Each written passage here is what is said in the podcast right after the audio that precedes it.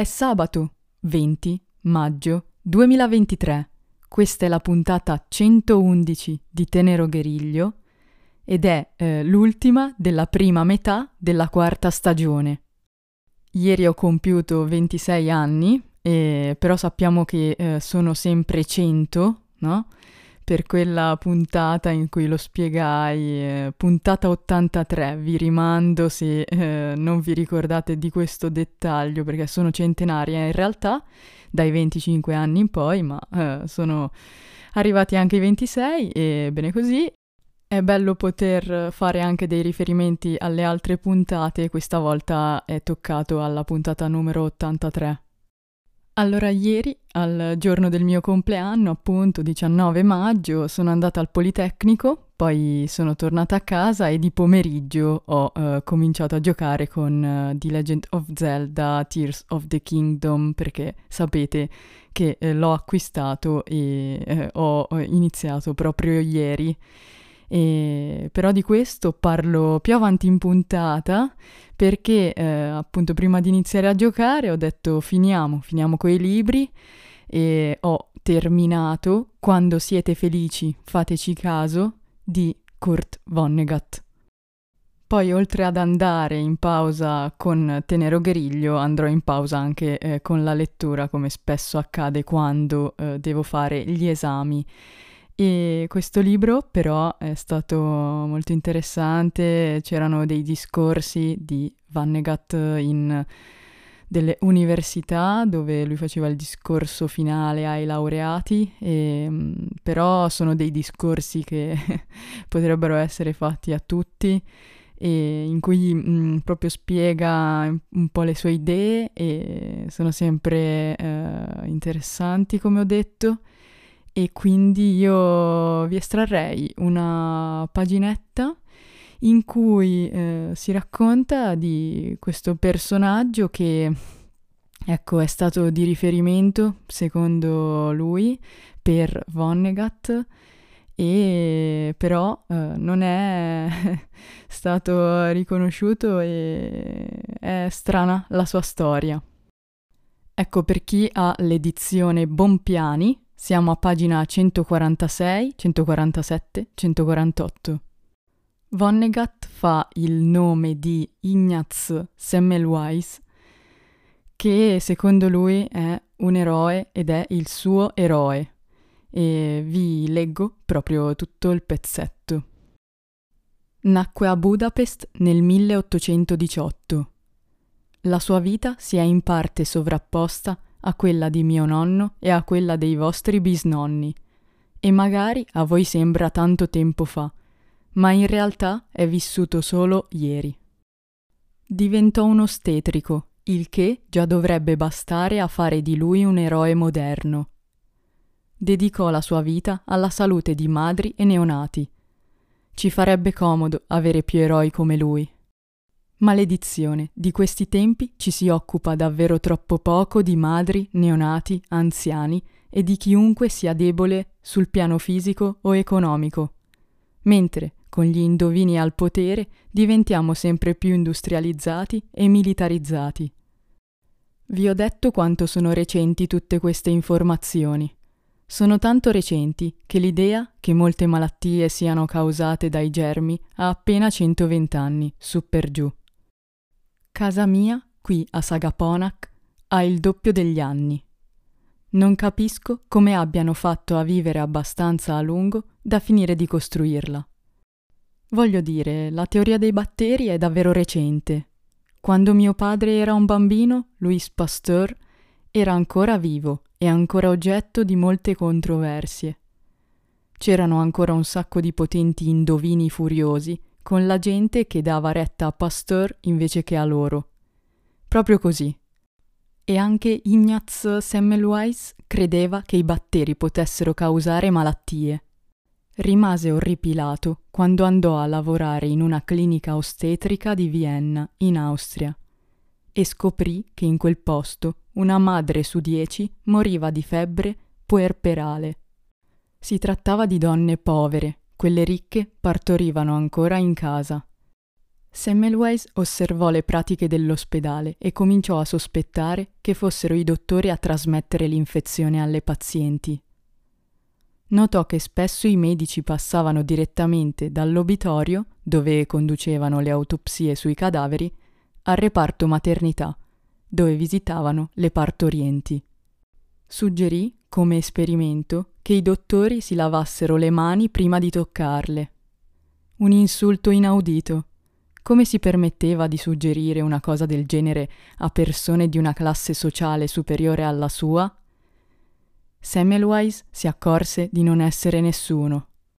Era uno straniero e non aveva amici o protettori nell'ambito della nobiltà austriaca.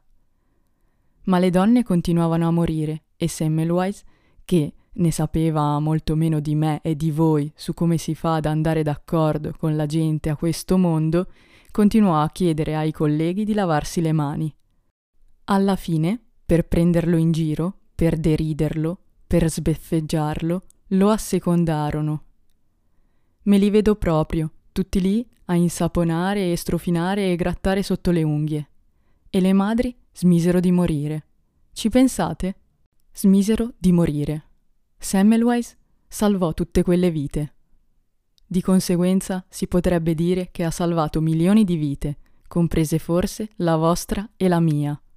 Come fu ricompensato Semmelweis dai leader della sua professione, nella società viennese, tutta gente che tirava a indovinare? Fu cacciato dall'ospedale ed espulso dall'Austria, al cui popolo aveva reso un così buon servizio. Terminò la sua carriera in un ospedale di provincia in Ungheria, Lì perse ogni speranza per l'umanità, che siamo noi e il nostro sapere, che adesso è anche il vostro, e per se stesso. Un giorno, all'obitorio, prese la lama di un bisturi, col quale aveva dissezionato un cadavere, e se la conficcò di proposito nel palmo della mano. Gli indovini avevano tutto il potere, avevano vinto ancora una volta, erano loro i veri germi, gli indovini rivelarono anche un'altra loro caratteristica, di cui oggi dovremmo prendere nota. Non sono realmente interessati a salvare delle vite. Quello che gli interessa è essere ascoltati, per quanto ignoranti siano le congetture che continuano a sfornare. Se c'è una cosa che odiano sono le persone sagge. Voi cercate di esserlo comunque, salvate la nostra vita e anche la vostra. Siate onorevoli. Vi ringrazio per la vostra attenzione.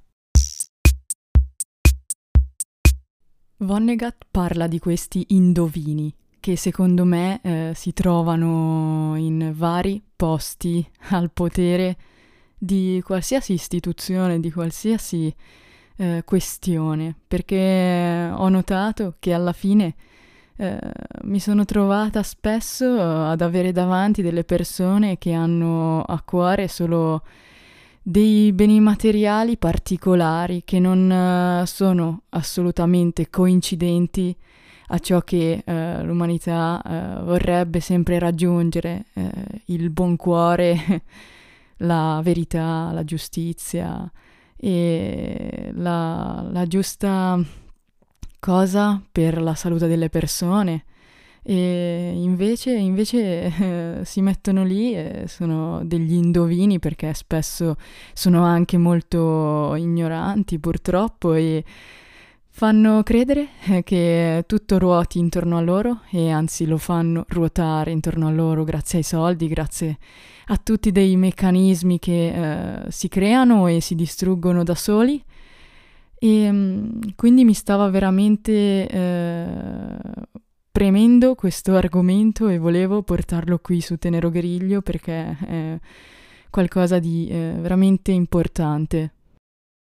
La soluzione sarebbe semplice, sarebbe quella di eh, andare incontro alle esigenze di tutti e invece ovviamente ci sono degli stupidi che ci comandano molto spesso e sapete benissimo di cosa sto parlando e lo penserete di nuovo dopo questa puntata e direte gli indovini rovinano sempre tutto e le persone forti, le persone che vogliono migliorare, Poi vengono schiacciate addirittura ed è il colmo e è assurdo.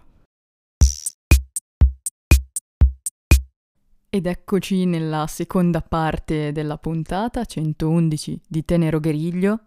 Il 18 maggio ho scritto un post sul sito e questo non avveniva da parecchi mesi, da Natale, perché vabbè anche nel post stesso ho uh, ribadito che uh, sto scrivendo su Writings e non sto scrivendo molto uh, nei post e, e quindi niente vi lascio il link sotto alla descrizione della puntata.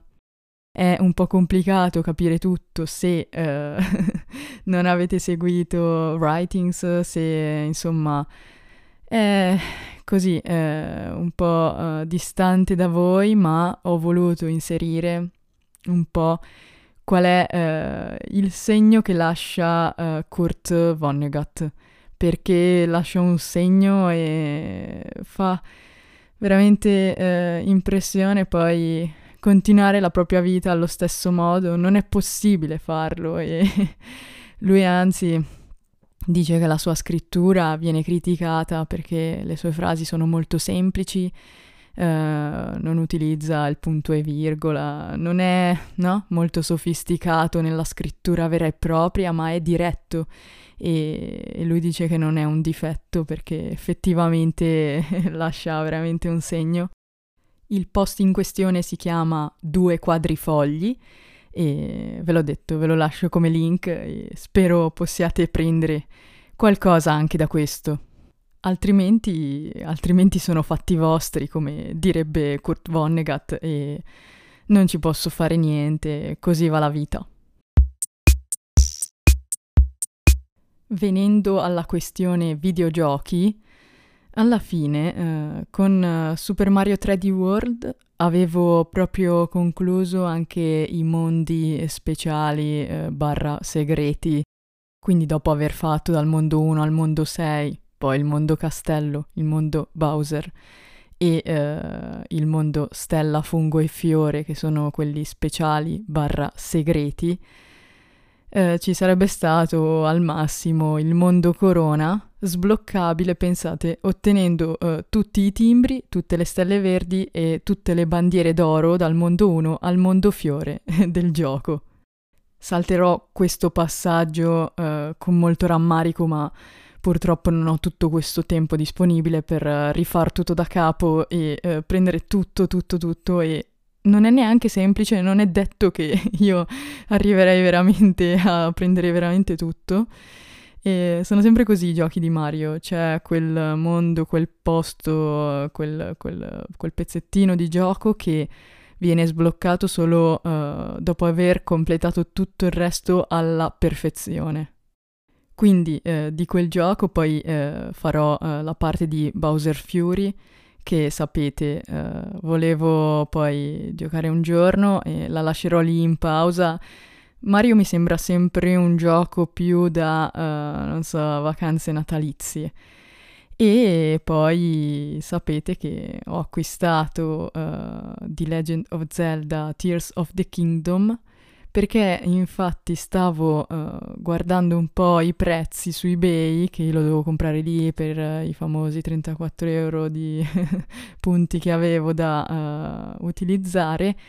E um, poi un giorno è uscita questa offerta a 55 euro e ho detto no, non posso, non posso rimandare assolutamente 55 euro che poi ho pagato uh, 21 grazie ai famosi punti e ho giocato a Tears of the Kingdom e eh, sono veramente felice perché è un gioco molto bello già eh, nella prima fase sull'isola iniziale su cui Link uh, si risveglia e c'è sempre tutta la storia, è molto bello anche visivamente da vedere, da ascoltare e poi ci sono tutte le, le, faccende, le faccende da sbrigare a destra e a sinistra. E poco fa poi dopo ieri che vi giuro ho giocato un bel po' di ore, infatti ho twittato che eh, dovrebbero inserirlo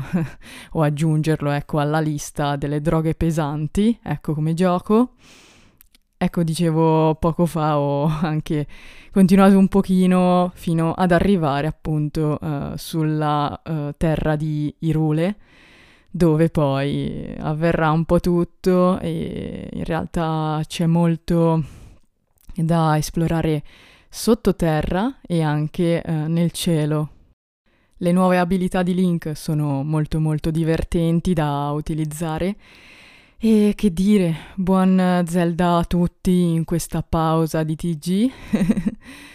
Io ho quasi veramente concluso oggi, quindi forse faremo anche qualcosa di più breve, ma uh, vi ringrazio infinitamente per tutte le puntate che avete ascoltato fin qui, davvero di cuore oltre a uh, buon, uh, buono Zelda, buon qualcosa, buon, buon, quel gioco lì spettacolare, eh, che sarà molto lungo perché è molto vasto, vi vorrei anche augurare una buona WWDC che il 5 giugno uh, finalmente farà vedere cosa Apple ha dietro le quinte e poi ovviamente ne riparleremo su Tenero Gueriglio a settembre quando verranno effettivamente rilasciati tutti i sistemi operativi, come sempre.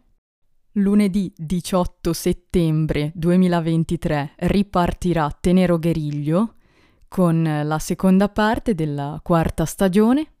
Mi mancano proprio due o tre chicche finali eh, da, da, da lasciare in questa puntata uno è eh, un video di Stefano Vendrame, uno solo, sullo stress, su tutto sullo stress, che io guarderei proprio per uh, combattere lo stress. Già vedere il video è combattere lo stress. Poi si possono attuare tutte eh, le, le, cose che eh, lui spiega per combattere lo stress link sotto alla descrizione della puntata, link che non è il link di prima con Zelda, ma eh, è un link, vabbè, avete capito, battuta del cavolo. E poi vi direi un'ultima frase di Vonnegut che mi ha veramente fatto capire quanto uh, poi io sia nel giusto. Una persona sana di mente in una società folle deve per forza apparire folle. E con questo la maratona si conclude. E eh, vorrei appunto salutarvi oggi con uh, una canzone. Vi ringrazio infinitamente per l'ascolto e vi lascio all'ascolto di Tones and I della canzone I Am Free e ci risentiamo il eh, 18 settembre. Buona estate!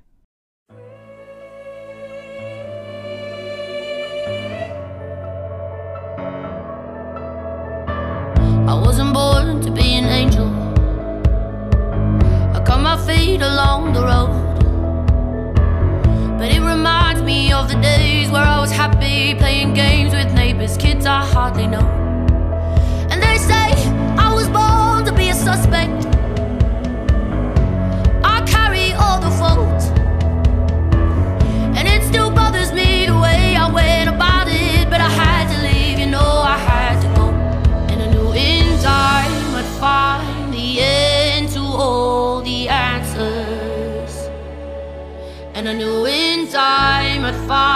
I'd carried all the pain. But I knew in time I'd find a way to just forgive myself. To forgive myself for leaving you that way.